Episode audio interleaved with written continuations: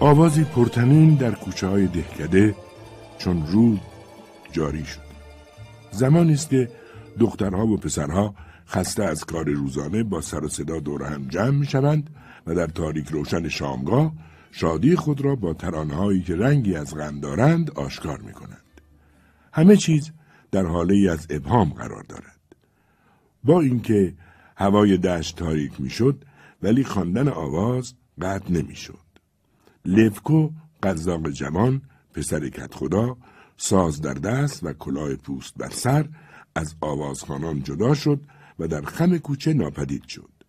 همانطور که در کوچه پای می‌رفت با تارهای ساز خود ضرب می‌گرفت و پا میکوبید. آخر سر در برابر کلبه ای ایستاد که درختان آلبالوی کوتاهی دور تا دور آن را گرفته بود. این کلبه کیست؟ این در از آن کیست؟ کمی خاموش و آرام ماند و بعد به نواختن ادامه داد و آواز خواند. این قزاق جوان ترانه اش را که تمام کرد به پنجره کلبه نزدیک شد و گفت نه انگار پیداست که چشمای روشن یار من هفت پادشاه را در خواب می‌بینه. هانا هانا خوابی؟ نمی‌خوای بیای بیرون؟ فکر می‌کنم میترسی کسی ما رو ببینه.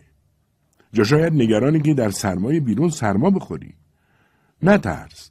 کسی این طرفا نیست.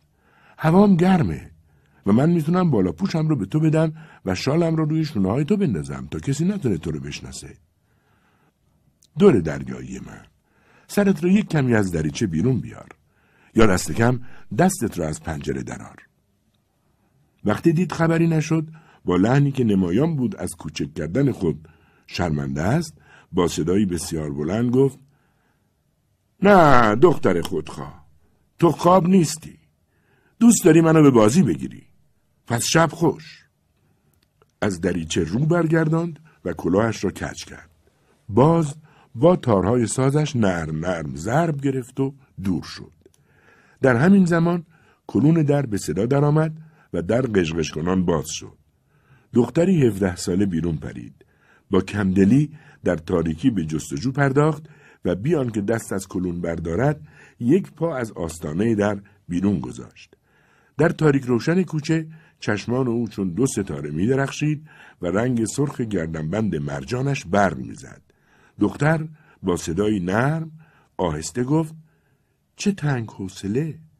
هیچ نشده به تو بر می‌خوره چرا انقدر بی موقع اومدی؟ همه مردم محل تو کوچه بالا پایی میرن. سراپام حسابی میلرزه.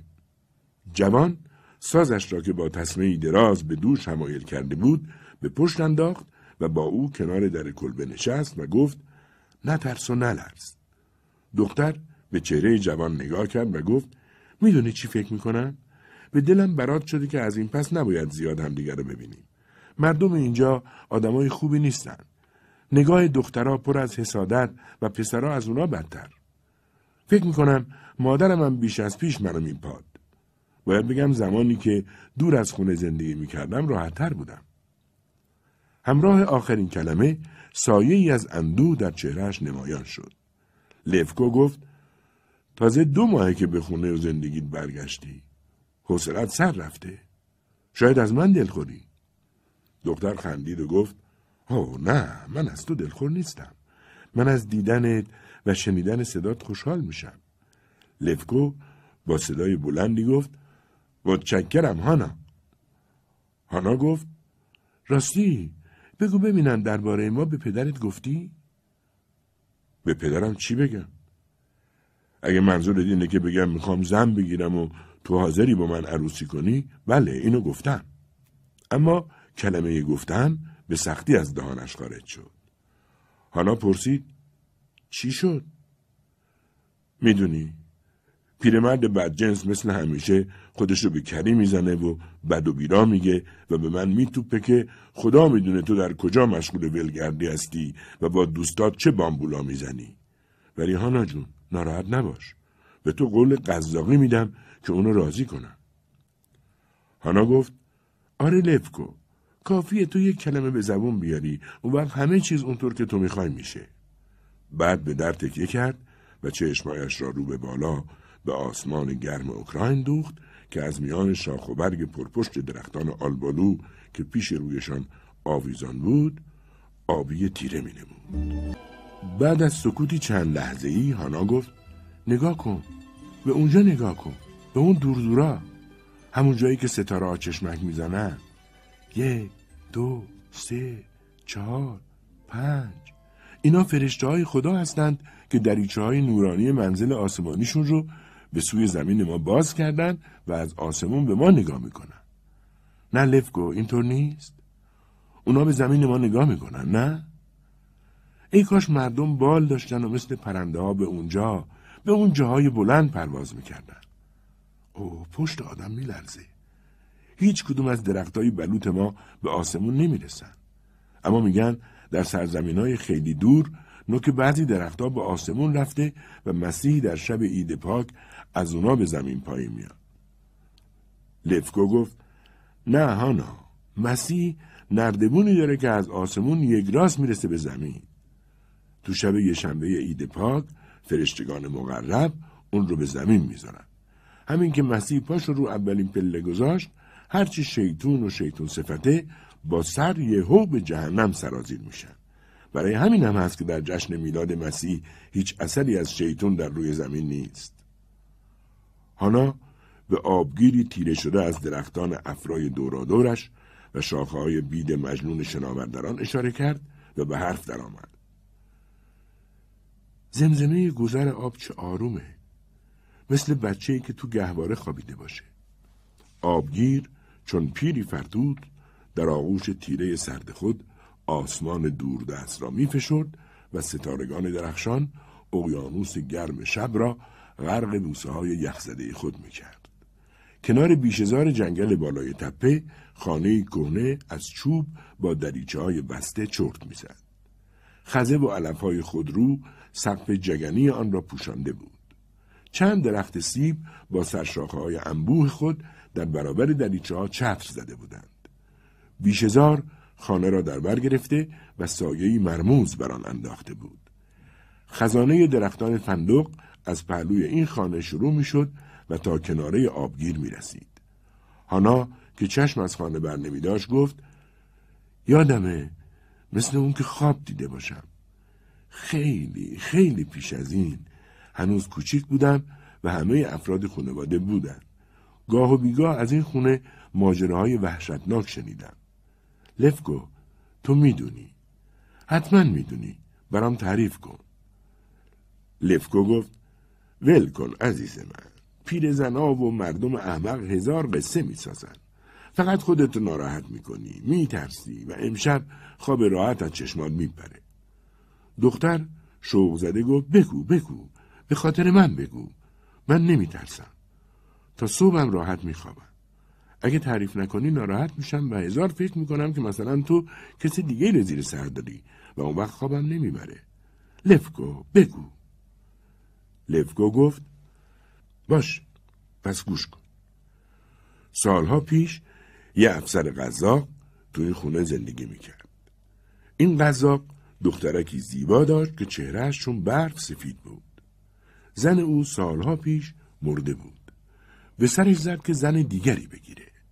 دخترش به او گفت بابا جون اگه زن دیگه گرفتی بازم مثل حالا از من مراقبت می‌کنی؟ پدرش گفت بله دخترم. از اینم بیشتر. تو رو محکمتر از همیشه به سینه و قلب خودم میفشارم.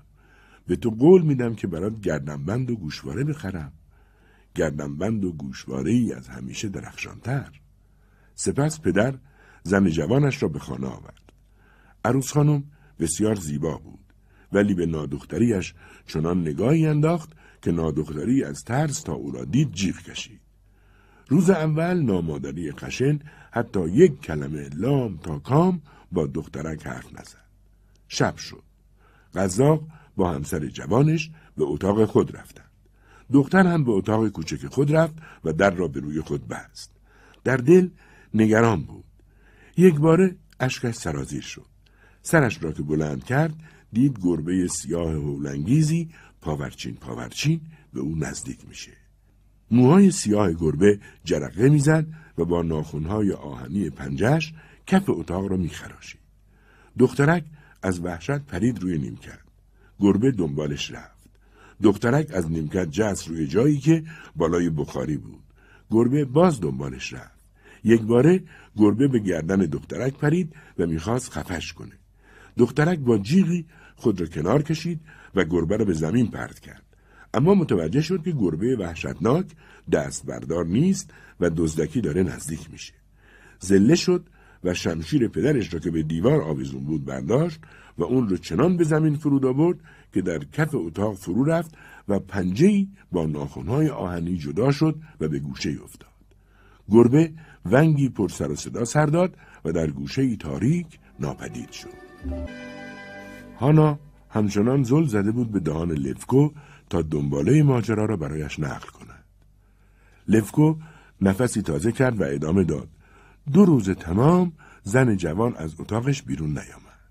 روز سوم که سر و کلش پیدا شد دستش را با پارچه بسته بود. دختر بیچاره فهمید نامادریش جادوگره و او با شمشیر دست جادوگر رو بریده. روز چهارم پدر به دخترش دستور داد بره از بیرون آب بیاره و مثل دخترهای معمولی روستایی خونه رو جارو کنه و در عین حال به اتاق مخصوص پدر و مادرش پا نگذاره. وردباری نشون دادن برای دخترک بیچاره خیلی سخت بود اما چاره ای نداشت. از دستور پدر سرپیچی نکرد. روز پنجم قزاق دخترش را پابرنه از خونه بیرون کرد و حتی لغمه نون خشکم توشه راهش نکرد. اینجا بود که دختر زد زیر گریه و صورت سفیدش را با دو دست پوشوند و گفت بابا تو دخترت رو به دست خودت نابود کردی. جادوگر روح گناهکار تو رو تسخیر کرده. خدا از سر گناهانت بگذره. حتما مشیت خداونده که من در این جهان نمونم. سپس لفکو رو به سوی هانا برگرداند و با انگشت به خانه اشاره کرد و گفت می‌بینی؟ اونجا رو نگاه کن. کمی دورتر از خونه ساحل از جاهای دیگه بلندتره. دختر از همونجا خودش رو تو آب انداخت و از اون به بعد دیگه کسی اونو ندیده. هانا با ترس حرف او را برید و گفت جادوگر چی شد؟ دو چشم هانا که اشک در آنها حلقه زده بود به لفکو دوخته شد. لفکو گفت جادوگر؟ پیرزنا که سر از این کارا در میارن میگن از اون وقت هر دختری که خود را در آبگیر غرق کنه در شبهای محتابی به این باغ و خزانه ارباب برمیگرده تا خودش رو در نور ما گرم کنه و جلودار همه اونها این دخترک افسر قزاقه. البته مدتی بعد یک شب این دخترک نامادریش رو کنار آبگیر می‌بینه و به او حمله می‌کنه و با جیغ و داد او رو به آبگیر میکشونه. ولی جادوگر دست و پاشو گم نمی‌کنه و در زیر آب خود رو به صورت یکی از دختران غرق شده در میاره و با این نیرنگ خود را از زخم تازیانه تابیده شده از نیهای سبز که برای زدن او آماده کرده بودند نجات میده. گناه درستی و نادرستی این روایت به گردن پیرزناست. اونا میگن که دخترک افسر غذاق هر شب دختران غرق شده رو به دور خود جمع می‌کنه و به صورت یکی که اونها خیره میشه و سعی می‌کنه پی ببره که زن جادوگر کدوم یکی از اونهاست اما هنوز که هنوزه پیدا نکرده اگر آدمیزادی به چنگش بیفته وادارش می‌کنه که از میون مغروقها بگرده تا جادوگر را شناسایی کنه و اگر قبول نکنه تهدید به غرق کردنش می‌کنه. این قصه ها رو پیرزنها و پیرمردا میگن. لفکو سپس به هانا گفت تازگی ارباب روستا می‌خواهد در آن کلبه کارگاه الکلسازی را بیاندازد و برای این کار مردی را هم فرستاده تا ببیند آنجا مناسب است یا نه. وای سر و صدا می آید. انگار برا بچه های ما هستند که از ترانه خانی برمیگردند. خداحافظ هانا راحت بخواب و درباره قصه های پیرزنها فکر نکن. سپس از هانا دور شد. درست در همین زمان قرص آتشین ما تمام و بزرگ با شکوه از زمین سر برآورد. هنوز نیمی از آن زیر زمین بود که همه جهان غرق در نور پرعباحت آن شد و آبگیر درخشان و نورباران شد. سایه درختان به نرمی از سبزی تیره علفها جدا شد. هانا به داخل کلبهش رفت و در را با صدای گوشخراشی بست. شبهای اوکراین را دیده اید؟ اگر ندیده اید به آنها چشم بدوزید. ماه از آسمان چشم به پایین دوخته است و زمین سراسر غرق در نوری نقرفام است. هوای دلپذیر آنجا هم گرم و هم دلچسب است و دریایی از بوی خوش بر طرف می پراکند. شبهایی خدایی است. شبهایی پر رمز و راست. هیچ تکانی در درختان جنگل نیست. آبگیر آرام و بی صداست. بیشزارهای دست نخورده آلبالوی جنگلی با ترس و لرز در آبهای سرد ریشه دواندند و هرگاه نسیم شبانگاهی آرام به شاخ و برگشان میوزد غرغرشان بلند می شود. در روستاها همه خوابند اما در آسمان همه چیز زنده است و نفس می کشد. به زودی همه چیز زنده می شود. جنگل، آبگیر و بیابان. چهچهه رسای بلبلهای اوکراین اوج می گیرد. دهکده بالای تپه هنوز در چرت است و انبوه کلبههایش در محتاب درخشنده تر و چشم نوازتر می نماید. دیگر صدای آوازخانان به گوش نمی رسد. آرامش بر همه جا چیره است. شب زندهداران مؤمن هم به خواب رفتند. فقط اینجا و آنجا از دریچه باریک سوسوی چراغی به چشم می‌خورد. آنها خانواده هایی هستند که دیر به خانه برگشتند و مشغول خوردن شام هستند. روستایی میانسالی در کوچه پایکوبی می‌کرد. زن مسنی که یک بغل کاه با خود می‌برد او را که دید با صدای بلندی گفت عجب مردک احمقی اگه جوون بود بازم یه چیزی. بچه ها اگه اونو می‌دیدن از خنده روده بر می‌شدن. برو خونت مرد حسابی مردم خوابن. روستایی ایستاد و گفت میرم. از کت خدام ترسی ندارم. کت خدا فکر می‌کنه کسیه مردشورشو ببره. فکر می‌کنه اگه آب یخ توی سرما روی مردم بریزه اونو آدم حساب می‌کنن. یا مدام به فضولی تو کارهای مردم مشغوله. راستش بخوای من خودم کت خدای خودم هستم. و اولین کلبه که رسید در برابر دریچهش ایستاد و دستش به دنبال دستگیره روی شیشه بالا و پایین رفت و داد زد زن در رو باز کن. پیر زن به تو میگم باز کن زود باش. قزاق خوابش گرفته. چند دختر که رد می شدند با دیدن او دورش جمع شدند و خنده کنان گفتند کالنی کجا میری؟ این خونه ای تو نیست. بیا خونت را به تو نشون بدیم. باشه دخترای عزیزم نشونم بدی. یکی از دخترها گفت شنیدی؟ گفت دخترای عزیز. کالنیک آدم خیلی معدبیه برای همین هم که شده باید خونش رو بهش نشون بدیم. آنها وقتی مقابل کلبه بسیار بزرگ رسیدند به او گفتند خونت اینجاست. در حالی که آن کلبه به کت خدا تعلق داشت. سپس دخترها با خنده و شوخی دور شدند. کالنیک که حرف آنها را باور کرده بود به طرف کلبه رفت و باز کدخدا را به باد ناسزا گرفت. اما این کدخدا کیست که این همه از او بدگویی می کنند؟ کدخدا بزرگ ده است و مردی مهم. تا وقتی کالنیک به مقصد برسد وقت خواهیم داشت تا درباره کدخدا چیزهایی بگوییم. همه مردم ده تا به کدخدا می‌رسند کلاه از سر برمیدارند دختران به او سلام می‌کنند و پسران جوان آرزوی کت خدا شدن دارند. دست بردن کت خدا به هر انفیدانی آزاد است. در دهداری با اینکه کت خدا بیش از چند رأی ندارد همیشه پیروز است و به دلخواه خود هر کرا بپسندد برای هموار کردن راهها و کندن جویها میفرستد. قیافه کت خدا اغلب اخمالود و خشک است و زیاد اهل حرف زدن نیست. سالها پیش زمانی که ملک کاترین کبیر به شبه جزیره کریمه سفر می کرد، یک بار این جناب کت خدا را بلد راه کرده بودند. دو روز تمام او راهنما بود. حتی افتخار نشستن کنار سورچی ملکه را هم به دست آورد. از آن زمان کت خدا یاد گرفت که سرش را با وقار و متفکرانه پایین بیاندازد دست به سمیل های درازش بکشد و به مصاحب خود از گوشه چشم چون عقاب بنگرد. آن هم از زیر ابرو. از آن پس هر صحبتی که پیش می آمد کت خدا با زرنگی بحث را به مسافرت خود با ملکه می کشند. به خصوص به نشستن کنار سورچی. کت خدا بدش نمی آمد که هر وقت شنیدن سخنی به سودش نبود خود را به کری بزند. از جوانهای قرتی بیزار بود. همیشه قبای بلند دستباف سیاهی می پوشید و شال پشمی رنگینی روی آن می بست. هیچ کس او را در لباس دیگری ندیده بود. زن کت خدا مرده بود و خواهرزنش به کارهای او در خانه می رسید. شام و نهار برایش می پخت. نیمکتها را تمیز می کرد. کلبه را با دوغاب سفید می کرد. لباس برای او می دوخت و خلاصه کارهای خانه دست او بود. کت خدا یک چشم داشت. اما با همین یک چشم همه را خوب برانداز می کرد. البته مراقب بود خواهرزنش او را نپاید.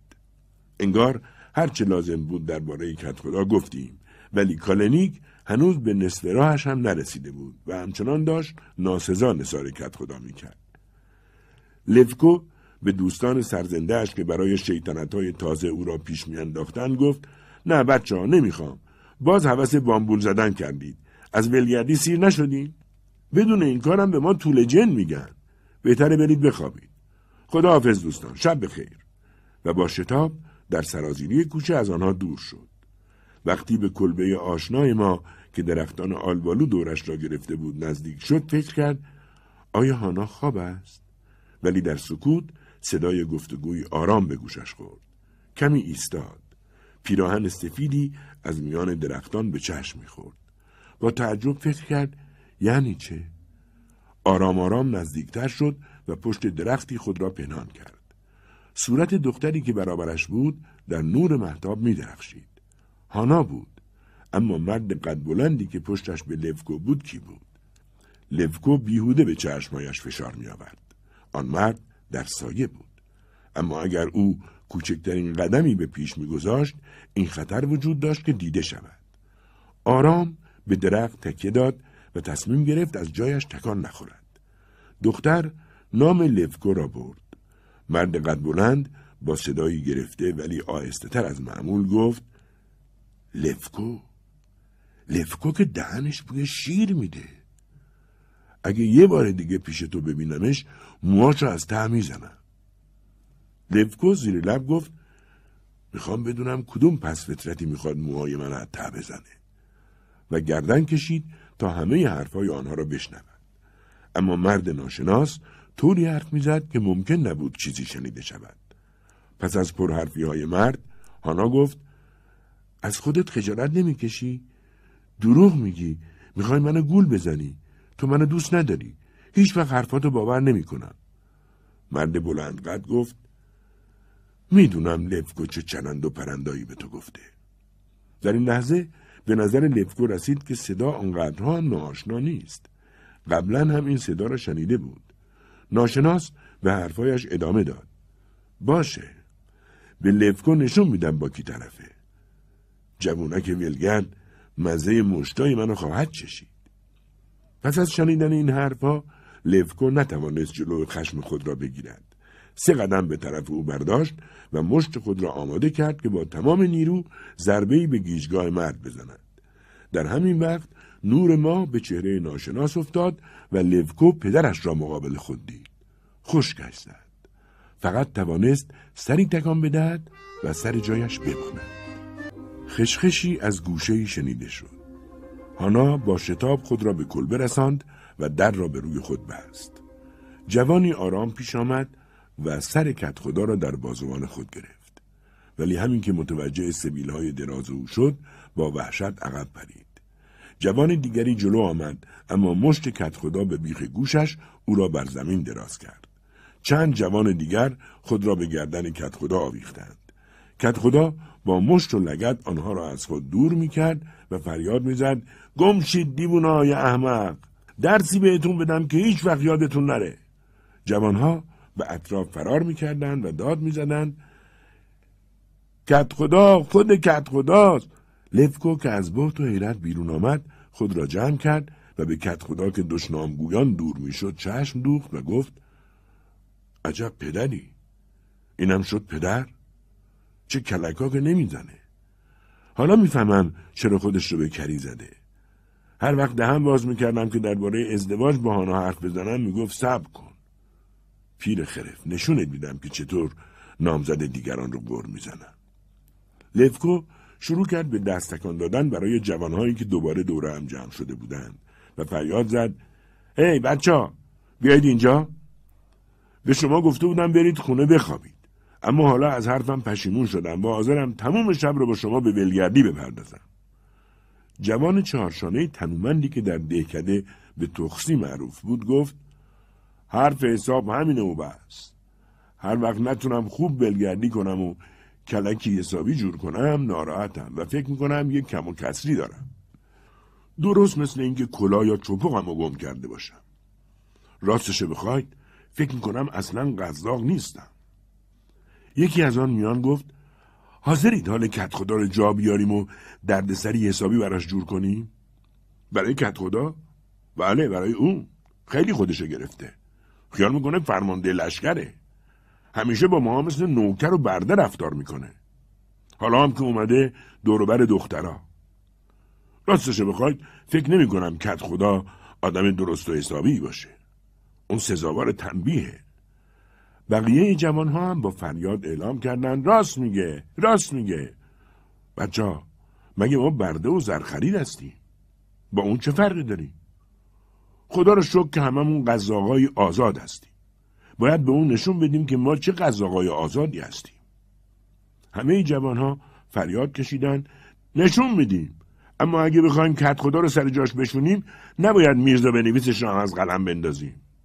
لفکو گفت میرزا بنویس هم یادمون نمیره. من آهنگ خوبی همین الان درباره پدرم ساختم. بیایید به شما هم یادش بدم. لفکو سیمهای سازش را به صدا درآورد و گفت گوش بدید. باید لباسی بپوشید که دست و پاگیر نباشه. هرچی می‌خواد باشه.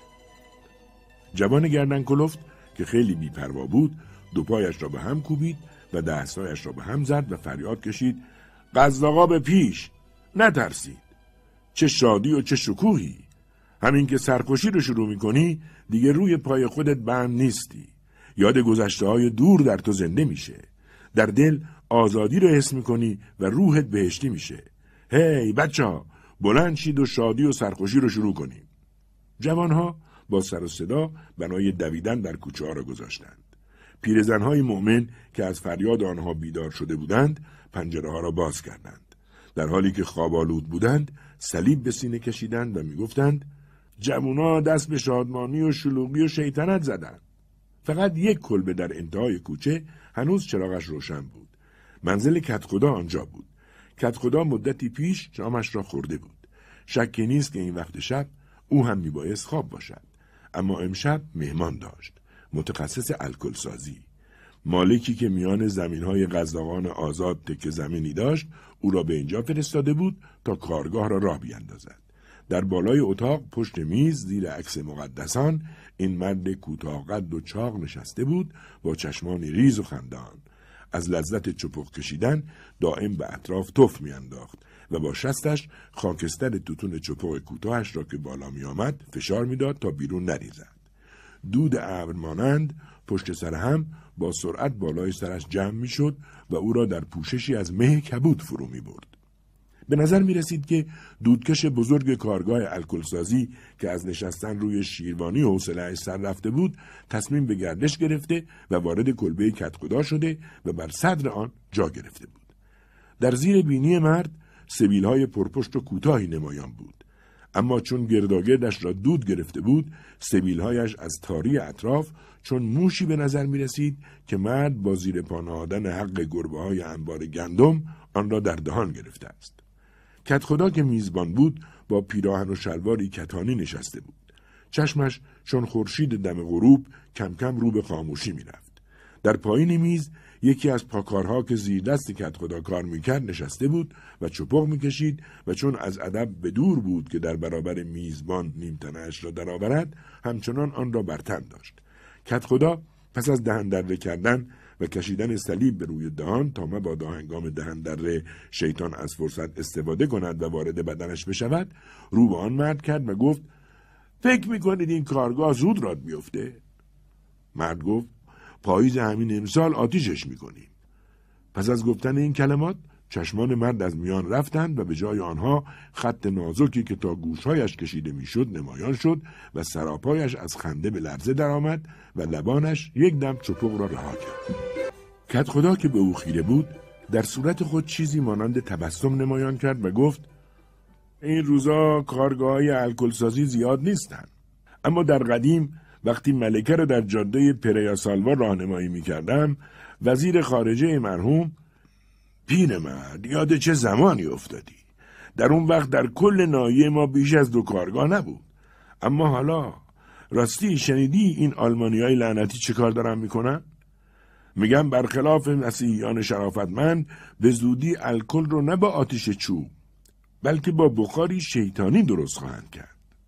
مرد هنگام بیان این سخنان متفکرانه به میز چشم دوخته بود و به دستایش که روی آن قرار داشت نگاه می‌کرد.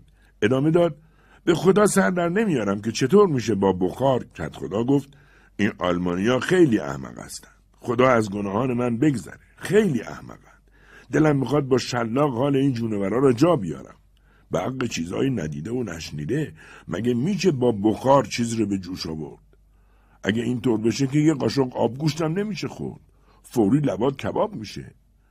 خواهرزن کت خدا که روی جاخاب بالای تنور چهارزارون نشسته بود پرسید مهمان عزیز تمام این مدت رو می‌خوای بدون زن و بچت اینجا با ما سر کنی؟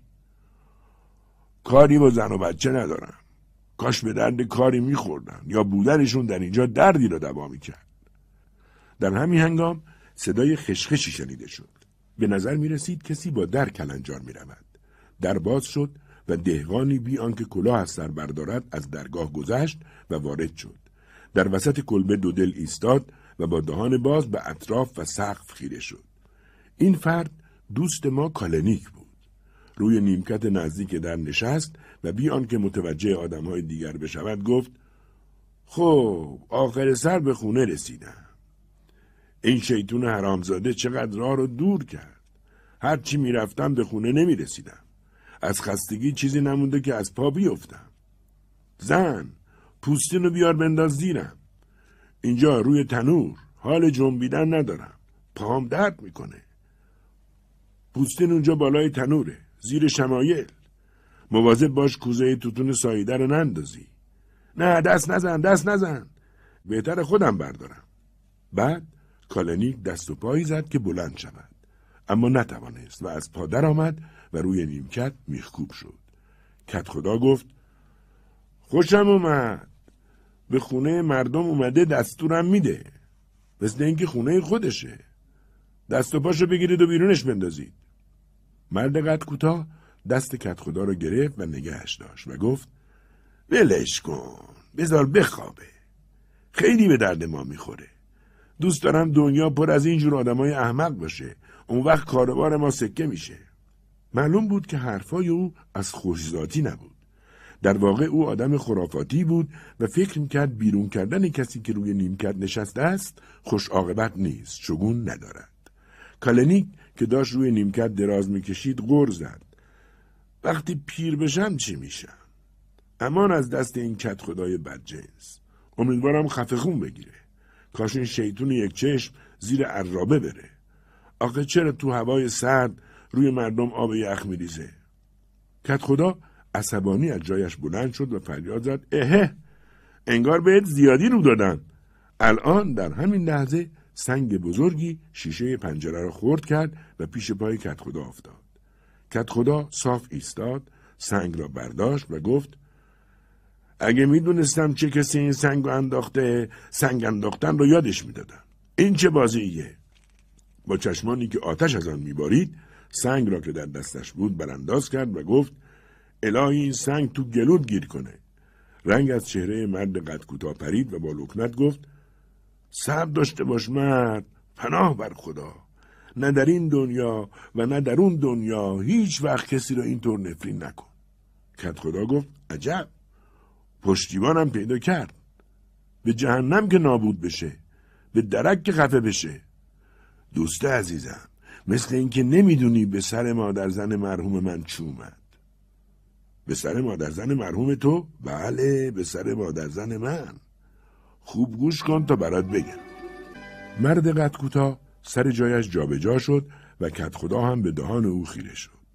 مرد گفت یه شب شاید کمی زودتر از این ساعت. سر شام نشسته بودم. مرحوم مادر زنم مرحوم پدر زنم و کلفت و پنج فرزندشون. مادر زنم کمی آش گوشت از پاتیل بزرگ به کاسه ریخته بود تا زودتر سرد بشه.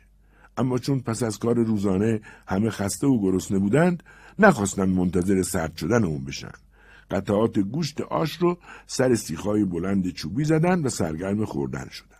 ناگهان سر و کله مردی پیدا شد. کسی نمی‌دونست از کجا اومده بود. کی بود؟ فقط خدا می‌دونست. او خواهش کرد که با اونا هم سفره بشه. مگه میشه کسی یک گرسنه را سیر نکنه؟ گفتن بفرما و سیخی هم به او دادن. اما این مهمان چون گاو شروع به بلعیدن آش گوشت کرد.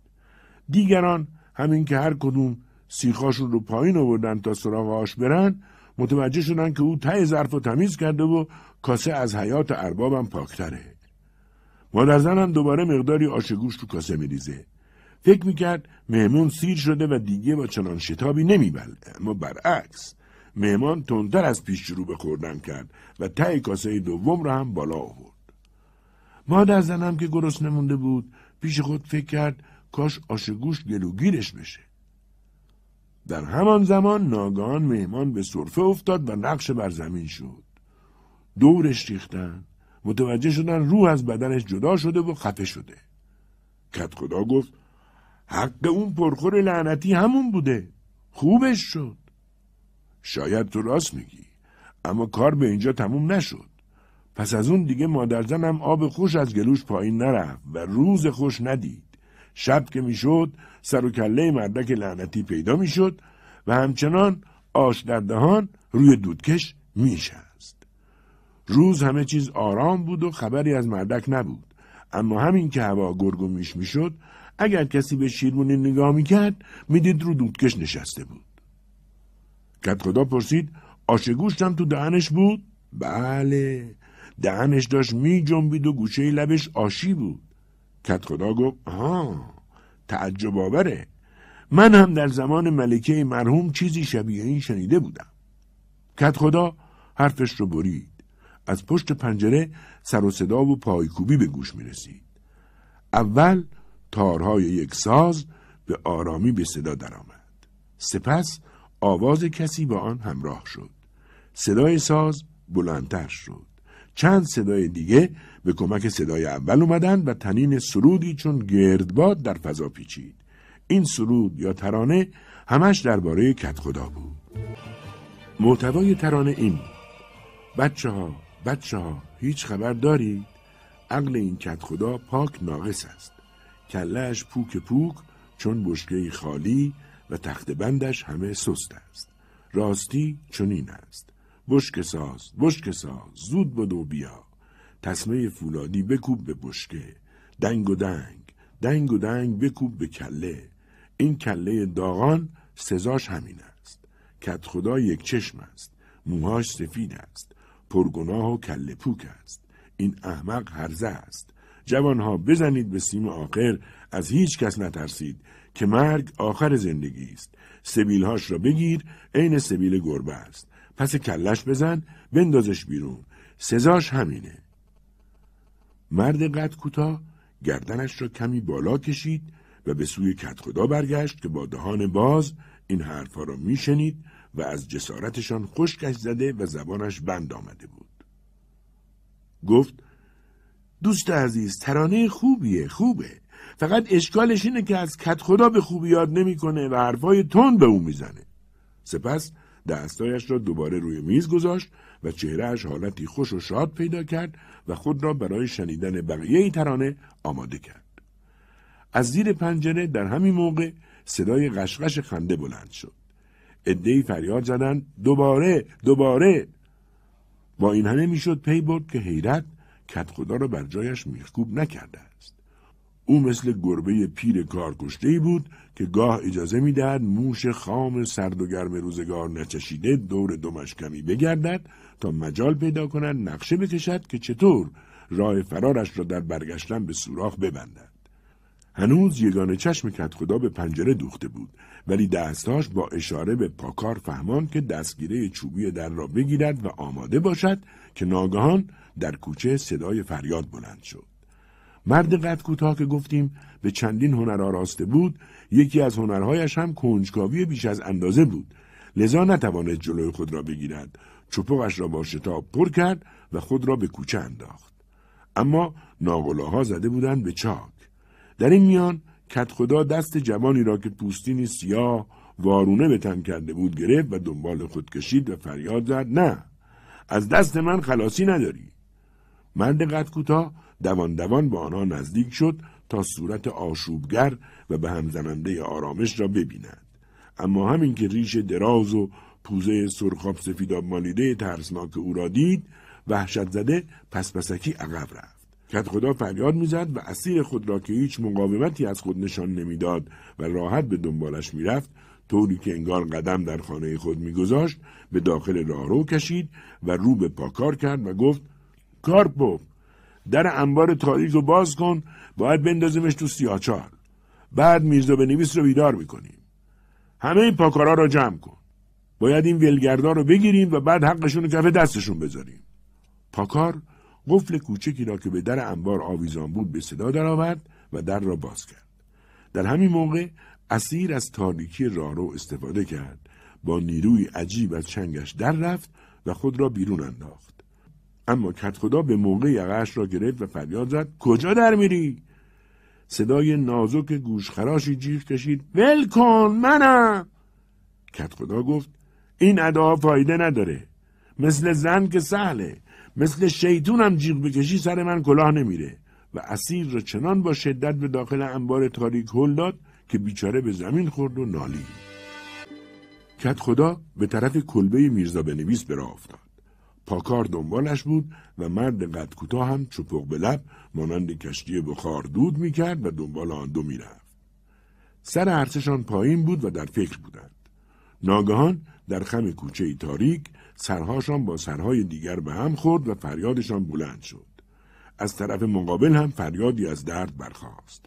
کت خدا با تعجب در تاریکی خیره شد. میرزا به نویس را با دو پاکار دید. گفت آقا میرزا داشتم میومدم به منزل تو. من هم خدمت جنابالی شرفیاب می شدم جناب کت خدا میرزا وضع عجیبیه. جریانهایی در کاره. جناب کت خدا خیلی عجیبه. یعنی چی شده؟ چه بساتیه؟ میرزا گفت بچه ها زده به سرشون. دیوونه شدن. دسته دسته تو کوچه ها به راه میفتن و بیابرویی به بار میارن از شما با چنان کلماتی یاد می‌کنن که من از گفتن شرم دارم. اهالی مسکو هم از گفتن این حرفا خجالت می‌کشن میرزا به نویس لندوک با شلوار کتانی گلباغالی و جلیله انابی رنگ رو رفته این کلمات را همراه با بیرون کشیدن گردن دراز خود و تو کشیدن آن بر زبان میآورد. او ادامه داد همین که چشمام گرم شد این بدجنسای لعنتی منو با آوازهای شرماور و پایکوبیشون بیدار کردن خواستم ادبشون کنم. اما تا شلوار پوشیدم و جلیله به تن کردم همه فرار کرده بودن. اما سردستشون نتونست دستم در بره. الان در همون کلبه که زندان خلافکاراست. داره آواز می‌خونه. دلم خیلی می‌خواست که بدونم کیه. پوزش رو هم مثل پوزه شیطون با دوده سیاه کرده. آقا میرزا لباسش چطوری بود؟ جناب کت خدا این عوضی پوستین سیاهی رو وارونه به تن کرده بود. آقا میرزا دروغ نمیگی؟ اگه این رزل که تو میگی الان تو سیاچال من زندانی شده باشه چی؟ نه جناب کت خدا خدا حضرت عالی ببخشید بیادبی نباشه کمی دچار اشتباه هستید. چراغ بیارید تا نگاهی بندازیم. چراغ آوردند قفل در را باز کردند و کت خدا از تعجب فریاد کشید چون خواهرزنش را در برابر خود دید. خواهرزنش امان نداد و جیغ کشان با این کلمات به او حمله کرد. زود باش بگو ببینم اون عقل ناقصت رو هم از دست دادی؟ یه جو شعور تو اون کله یه چشم تو بود اون وقتی که منو تو اون سیاچار هل دادی؟ خدا رحم کرد سرم به چنگک آهنی نخورد. مگه جیغ نمیکشیدم که منم؟ و تو خرس لعنتی با پنجه های آهنیت مرا گرفته بودی و حل می‌دادی تو سیاچال الهی تو اون دنیا شیطونا به جهنم ولد بدن. کلمات آخر را در کوچه بر زبان آورد. چون خود را به کوچه انداخت تا به جایی برود. کت خدا همین که به خود آمد گفت بله راست میگی. می‌بینم که حق با تو آقا میرزا. چی فکر می‌کنی؟ کار کار این ورپریده هفت خط ناغلا نیست؟ چرا جناب کت خدا؟ کار همون هفت خط ناغلاست. کت خدا گفت فکر می‌کنم دیگه موقع اون رسیده که به این عیاشا درس عبرتی بدیم و سر جاشون بنشونیم تا سر به راه بشن. میزا بنویس گفت جناب کت خدا درست موقع این کاره. کمی هم دیر شده. کت خدا گفت به کله این احمقا رفته. اه این چه صداییه؟ خدایا مثل اینکه صدای خواهرزنم از کوچه بلند شد. بله به کله این احمقا رفته که منم در ردیف اونا هستم. فکر می‌کنن که منم مثل اونا قذاق ساده هستم. صرفه کوتاه و نگاه زیرچشمی کت خدا نشان می‌دهد که می‌خواهد درباره مطلب مهمی حرف بزند. بله در سال هزار و اگه منو بکشن تاریخ این سالا رو نمی‌تونم به خاطر بسپارم. خب در همون سال به حاکم اون دوره دستور داده شد که از میون همه این قزاقا یکی رو که باهوشتره انتخاب کنه. آها. و با این آها انگشتش رو در هوا به حرکت درآورد. باهوشترین قزاقها رو برای راهنمایی ملکه انتخاب کنه. من در اون زمان میرزا بنویس گفت در این مسئله که حرفی نیست. بله جناب کت خدا همه می‌دونن. تمام مردم می‌دونن که شما به حضور ملکه شرفیاب شدی. حالا قبول بفرمایید که حق با من بوده. مگه نمی‌گفتید این بدذات رو شما گرفتید؟ همونی که پوستینی وارونه به تن داره. حالا اعتراف کنید که خطای کوچکی از شما سر زده. کت خدا گفت اما برای عبرت دیگرونم که شده دستور میدم دست و پای این پوستین پوش رو به قل و زنجیر بکشن و خوب حالش جا بیارن. باید همه بفهمن که قدرت و اختیار یعنی چی. اینجا حرف حرف کیه؟ چه کسی کت خدا رو کت خدا می‌کنه؟ مگه نه اینکه خود تزار. به نوبت خدمت جوانای دیگه هم خواهم رسید. فکر می‌کنن یادم رفته که این ولگردای بی همه چیز گله خوک تو جالیز من ول کردن و همه کلم ها و خیارام از بین بردن. یادم نرفته که این عرازل و اوباش از کوبیدن گندم من خودداری کردن. نه یادم نرفته. مردشور ببردشون. حتما باید هر طور شده این پوستین پوش بی همه چیز رو پیدا کنم مرد کوتاه در میان همه این گفتگوها مرتب گونههایش از دود پر می‌شد و بالا می آمد. تا چپق را از دهان بر می داشت دود فواره زنان از دهانش بیرون می ریخت. او در این لحظه گفت از قرار معلوم روباه مکاریه خیلی زرنگه بد نیست در کارگاهمون محض احتیاطم که شده از او استفاده کنیم ولی نه بهتر از درخت بلود بیاویزیمش به جای اینکه بالای تیر چراغ به دارش بزنیم مرد قد کوتاه از این خوشمزدگی خود خوشش آمد و فکر نکرد که بسیار احمقانه بوده است و بیان که منتظر همراهی و موافقت دیگران شود با خنده بلندی به خود پاداش داد. در این موقع به کلبه کوچکی نزدیک شدند که تقریبا از یک طرف بر زمین لم داده بود. همه از کنجکاوی روی پای خود بند نبودند. در برابر در کلبه به هم گره خورده بودند. میرزا بنویس کلیدی درآورد و آن را در برابر قفل این طرف و آن طرف کرد. صدایی شنیده شد. اما آن کلید کلید صندوق خودش بود. همه بیوسلگی خود را نشان دادند. دوباره دست را در جیبش فرو برد و ناشیانه شروع به جستجو و دشنام دادن کرد. چون آن را نمییافت. آخر خم شد و از اعماق جیب دراز و گشاد شلوار کتانیش چیزی را بیرون کشید و گفت پیداش کردم. با گفتن این سخن دلهای قهرمانان ما گویا آب شد و یک دل شد. این دل بزرگ چنان میتپید که کسی صدای چرخیدن کلید را در قفل نشنید. در باز شد و رنگ کت خدا مثل گچ سفید شد. مرد قد کوتاه حس کرد که از سرما دارد میلرزد. موهایش چنان سیخ شد که پیش خود گفت همین حالاست که به آسمان برود. در قیافه میرزا وحشتی نمایان شد که سابقه نداشت. پاکارها به زمین میخکوب شدند و دهان همگی چنان باز مانده بود که نمی توانستند ببندندشان. خواهرزن کت خدا در برابرشان ایستاده بود. تعجب آن زن هم کمتر از اینها نبود اما هر طور که بود خود را جمع جور کرد و به خود حرکتی داد تا به آنها نزدیک شود. کت خدا وحشت زده با صدایی ترسان فریاد زد تکون نخور و در را محکم به روی او بست. کت خدا گفت آقایون این کسی که تو کلبه است خود شیطونه. آتیش. زود باشید آتیش بیارید. کلبه به درک. به مال دولتم رحم نمی کنم زود آتیش بزنید. استخون شیطون باید سوخته بشه تا روی زمین باقی نمونه. خواهرزن که این حکم شوم رو از پشت در شنید شروع به فریاد زدن کرد. مرد قد کوتاه با صدای بلندی گفت عزیز من چی کار دارید می‌کنید؟ خدا رو شکر که موی سر همه شما مثل برف سفیده ولی از عقل تو کلتون خبری نیست. افریته جادوگر که به آتیش معمولی نمیسوزه. مگه نشنیدید که فقط آتیش سر چپق می‌تونه شیطان را که به صورت دیگری در اومده بسوزونه؟ شما کمی صبر کنید الان خودم همه چیز رو به راه می‌کنم. این را گفت و آتش سوزان سرچپقش را روی کپه کاه ریخت و شروع به فوت کردن کرد. خواهرزن بیچاره غرق در ناامیدی به دست و پا افتاد و با صدای بلند بنای لابه و زاری گذاشت که به آنها بفهماند شیطان نیست. میرزا به نویس گفت دست نگه دارید عزیز من. برای چی بیهوده و بال گناهی رو به گردن می‌گیرید؟ شاید این آدم شیطون نباشه. اگه او یعنی همون کسی که اونجاست حاضر شه به خودش صلیب بکشه میشه یقین کرد که شیطون نیست. همه این پیشنهاد را قبول کردند. میزا نویس لبهای خود را به درز در نزدیک کرد و گفت شیطون برو عقب که آزارت به من نرسه. اگه از جا جم نخوری در را باز می‌کنم. سپس در را باز کرد. کت خدا به پشت سرش نگاه کرد. انگار می‌خواست ببیند راه فرار دارد. خیالش که راحت شد گفت صلیب به خودت بکش ببینم.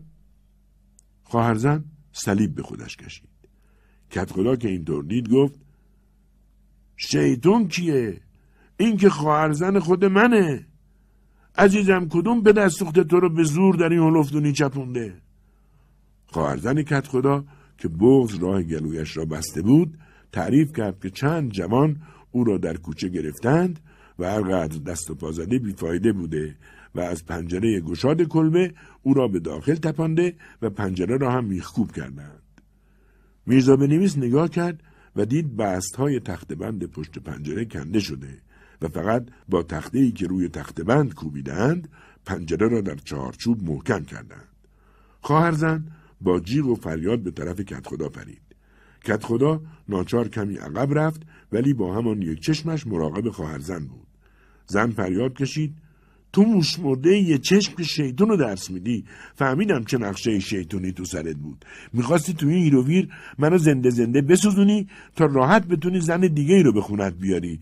و کسی سر از کار در نیاره که پدر بزرگ موسفید چه کارها که نمی‌کنه. خیال کردی نمی‌دونم سر شب باهانا چه حرفایی می‌زدی؟ من از سیر تا پیاز قضیه رو می‌دونم. کلام سرم نمیده. با این کله پوکت نمی‌تونی منو گول بزنی. حوصله من خیلی زیاده. اما وقتی سر بره و از کوره در برم کسی جلودارم نیست. پس از گفتن این حرفها خواهرزن با مشت گره کرده کت خدا را تهدید کرد و با شتاب از میان محلکه به در رفت و کت خدا را مات و مبهود سر جای خود گذارد کت خدا خشکش زده بود. سرش را خیلی محکم خاراند و پیش خود فکر کرد غلط نکنم کار کار شیطون و بس. پاکارها که سر رسیده بودند به جلو آمدند و با صدای بلند گفتند گرفتیمش.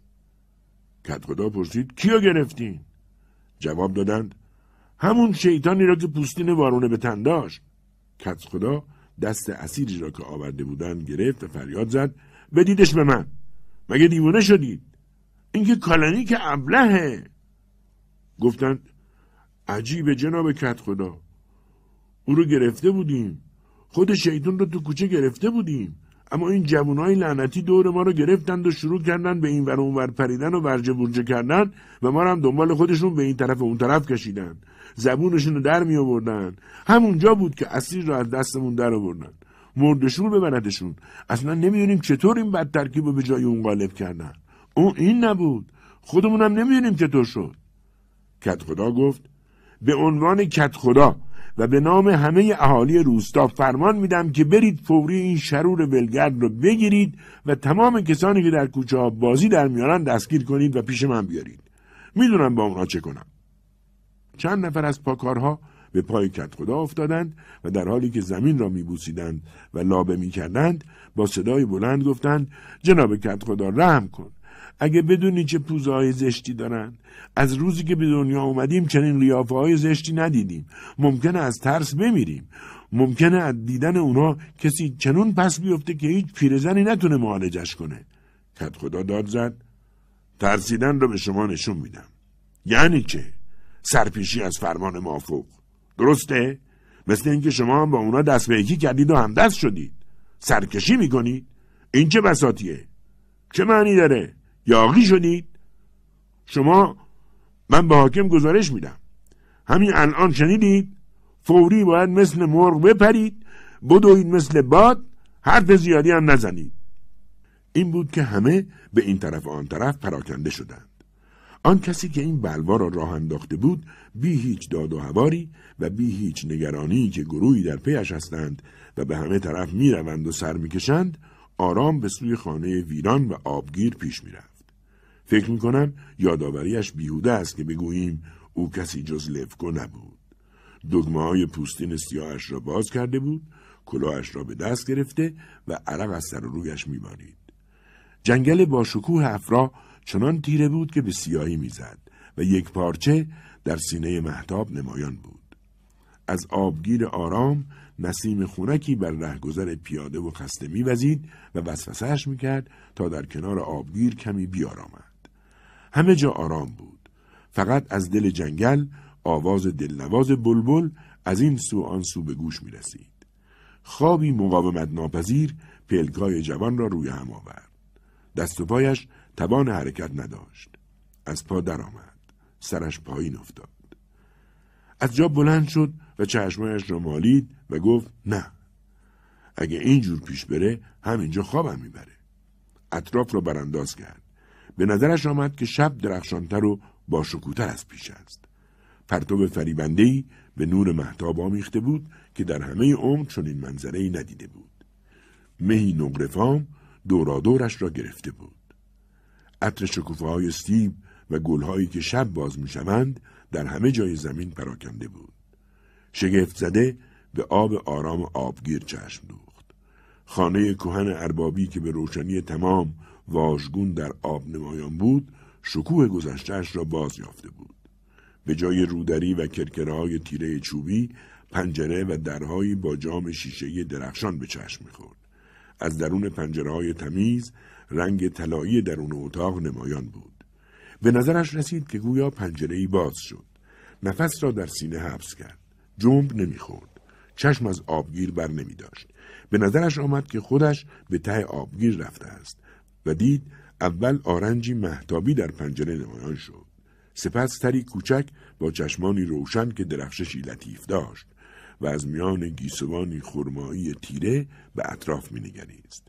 سر به آرنج تکیه کرد. لفکو دید دختر سر خود را آرام می جنباند و به او اشاره می کند که نزدیکش برود. دلش فرو ریخت. آب لرزید چین خورد و پنجره بسته شد. لفکو آرام از آبگیر دور شد و به خانه نگریست کرکره های تیره باز بودند و جام شیشه ها در نور محتاب می درخشید. پیش خود فکر کرد حرف مردم نباید باور کرد. خونه آباد و نوه. رنگکاری اون چنان تازه است که انگار امروز رنگش کردن. حتما کسی تو اون زندگی می‌کنه. آرام به خانه نزدیک شد. خانه همچنان در سکوت فرو رفته بود. بلبلان با نوای پرشکوهشان آواز سر دادند. رسا و خوشاهنگ. چون لب از خواندن دلپذیر خود فرو بستند و صدایشان آرام گرفت جیرجیر زنجره ها و ملخ ها یا نوای بم پرندگان باطلاقی که آینه گسترده آب را با نوک خود می شکستند جانشین آنها شد. لفکو در درون خود آرامشی دلپذیر و راحتی و رهایی از هر قیدی را احساس کرد. ساز خود را برداشت، کوک کرد و بنای نواختن و خواندن گذاشت. ای محتاب زیبا ای محتاب دلکش ستاره درخشان ستارگان پرتلعلو نور ببارید نور باران کنید کلبه ای را که در آن دختری محوش است پنجره آرام باز شد و سر همان دختر که عکسش را در آبگیر دیده بود نمایان شد دختر به هر طرف نگاه کرد و به آواز گوش سپرد مژگانش نیمه خفته بود. سراپا رنگ پریده بود همچون شمد کتان. به محتاب میمانست. خندید. لفکو یکی خورد.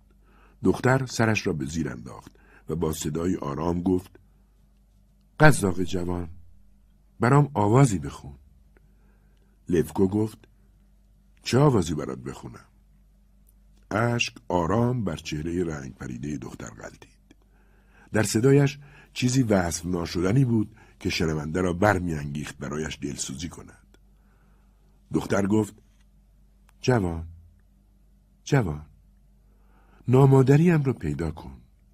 من هیچ چیز از تو دریغ نخواهم کرد. به تو پاداشی خوب خواهم داد. پاداشی گرانبها. سردست های گلدوزی شده با ابریشم. گردن های مرجان. کمربند مروارید دوزی شده. حتی طلا هم دارم. فقط ای جوان نامادریم را پیدا کن. او جادوگری وحشتناک است. تا زنده بودم راحتم نمیگذاشت. آزارم داد و وادارم کرد مثل زنان روستایی کار کنم. به صورتم نگاه کن. سرخی صورتم را با جادو رو بوده است. به گردنم نگاه کن. این لکها شسته نمی شوند.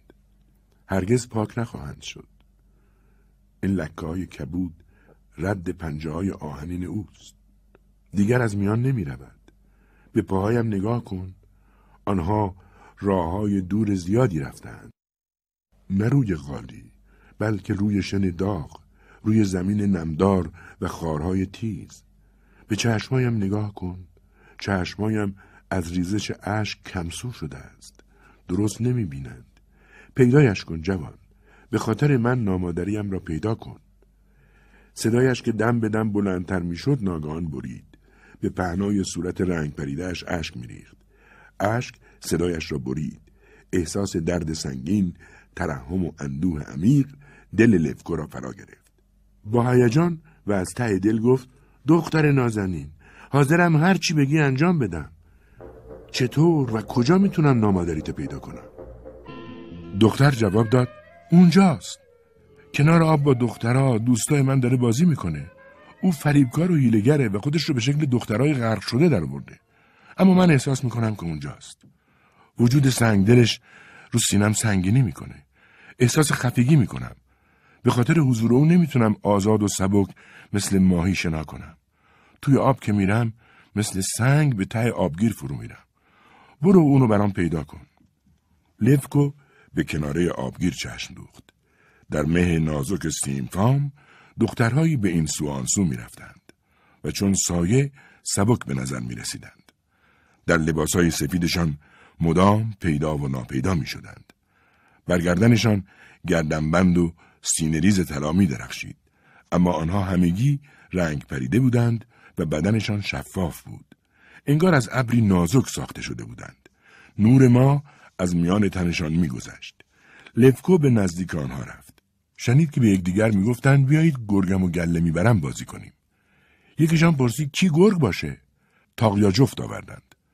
دختری از میانشان بیرون آمد. لفکو با دقت براندازش کرد. صورت و لباسش درست مثل بقیه بود. لفکو متوجه شد که این دختر دوست ندارد گرگ بشود. دختران همه چون زنجیر به دنبال هم قرار گرفتند. به این سو آنسو می دویدند تا از چنگ گرگ در بروند. گرگ خسته و از پادر آمده گفت نه من نمی‌خوام گرگ باشم و بره ها را از مادر بیچارشون قاب بزنم. لفکو به خود گفت نه تو جادوگر نیستی. پس کی گرگ باشه؟ دختران خواستند باز تاقیا جفت کنند که یکی از میان آنان خود را پیش انداخت و گفت من گرگ میشم. لفکو با دقت به صورت او چشم دوخت. گرگ بیباک و تند خود را به زنجیر دختران انداخت به همه طرف حمله می کرد تا شکار خود را به چنگ آورد. در این میان لفکو متوجه شد که تن او چون دیگران شفاف نیست. چیزی سیاه در آن به چشم می‌خورد. ناگهان فریادی برخاست. گرگ یکی از دختران زنجیره را شکار کرد. به نظر لفکو آمد که پنجه های گرگ بیرون آمد و در قیافهش شادی بدخواهانه ای نقش بست. لفکو رو به سوی خانه گرداند و با انگشت به او اشاره کرد و گفت جادوگر دختر که لب پنجره نشسته بود خندید. فریاد دختران دیگر هم برخاست. کسی را که نقش گرگ داشت با خود بردند. دختر گفت جوون چه پاداشی به تو بدم؟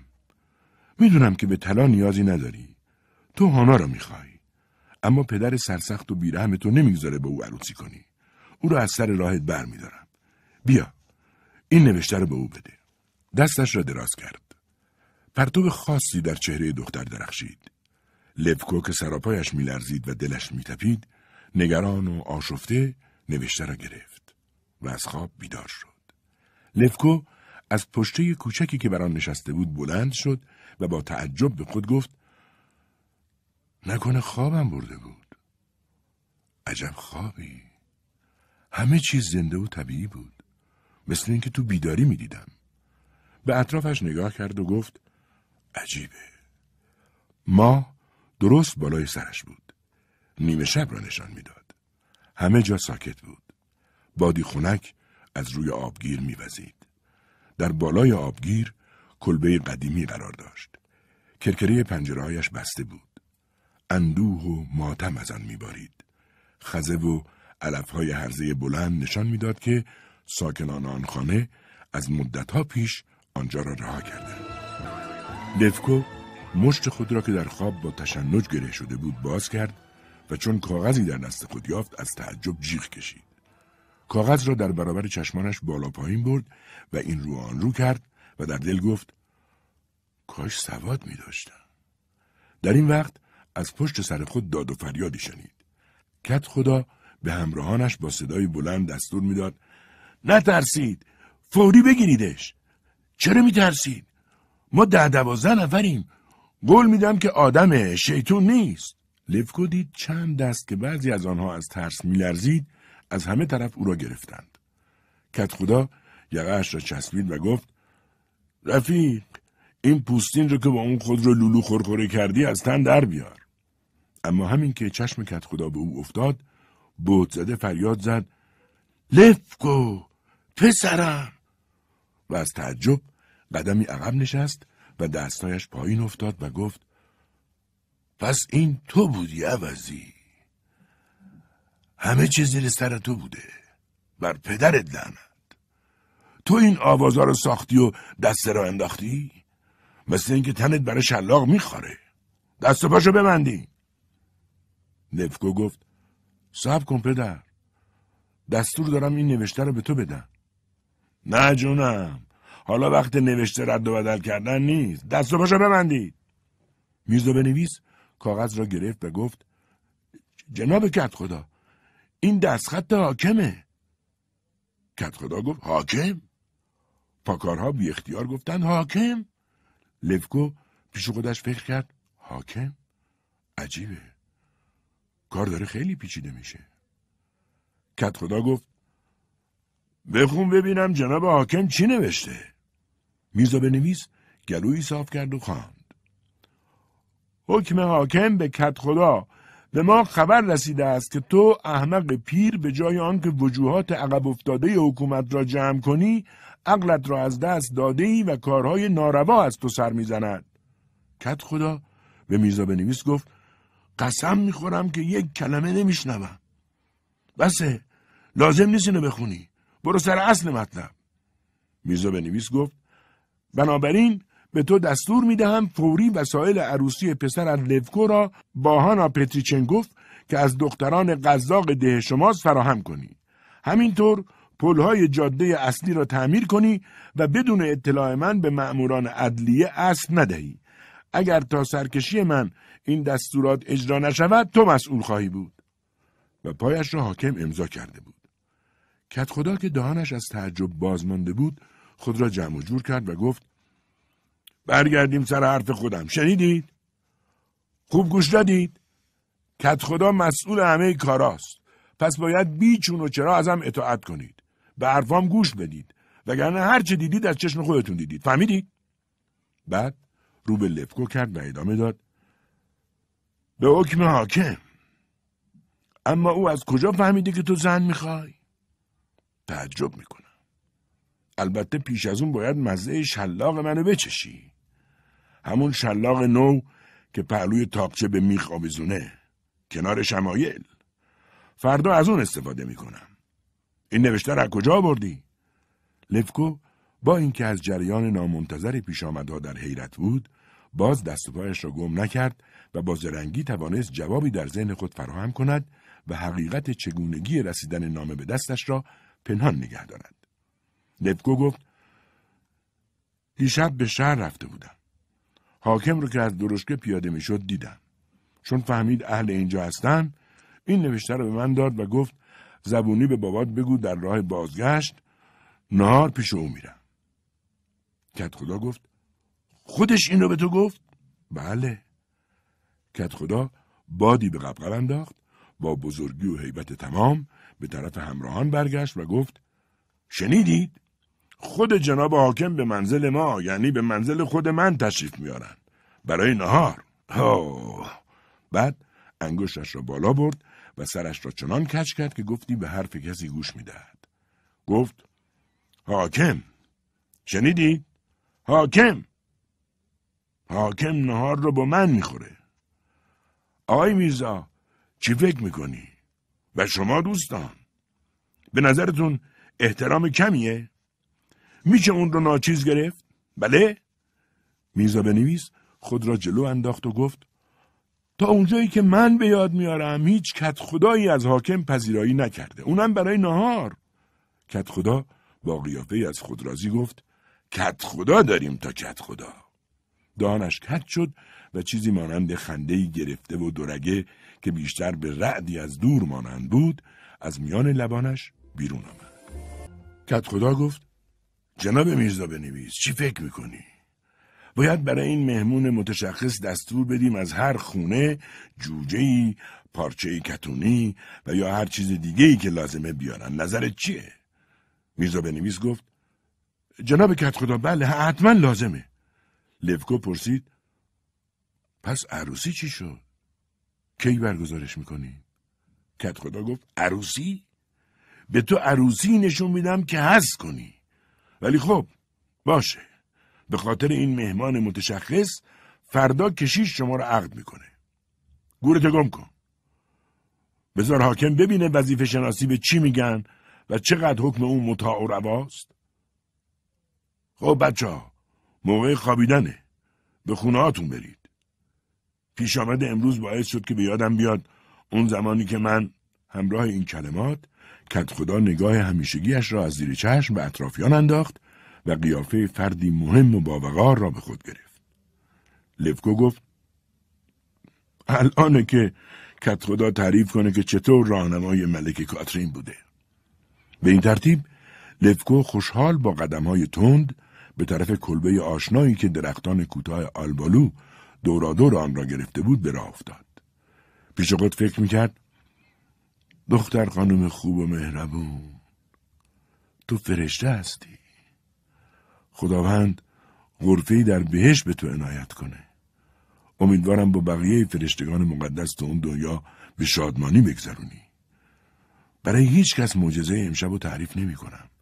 مگه برای تو هانا. فقط برای تو تعریف می‌کنم. فقط تو حرف منو باور می‌کنی و هر دو با هم برای آرامش روح اون دختری بیچاره که غرق شده طلب آمرزش می‌کنیم. جوان به کلبه نزدیک شد. پنجره باز بود. نور ما از درگاه گذشته و به صورت هانا افتاده بود. سرش روی بازویش قرار داشت و خواب بود. لبانش تکان می‌خورد و نام او را آرام بر زبان می آورد. لفکو گفت دختر عزیز بخواب و بهترین خوابهای جهان رو ببین. اما بدون همه این خوابها بهتر از بیداری ما نخواهد بود. بر دختر علامت صلیب کشید و آرام دریچه را بست و دور شد. چند دقیقه بعد همه دهکده به خواب رفت.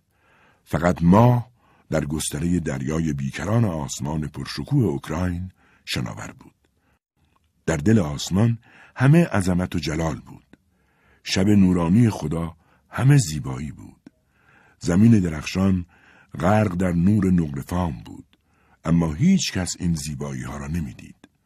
همه در خواب بودند.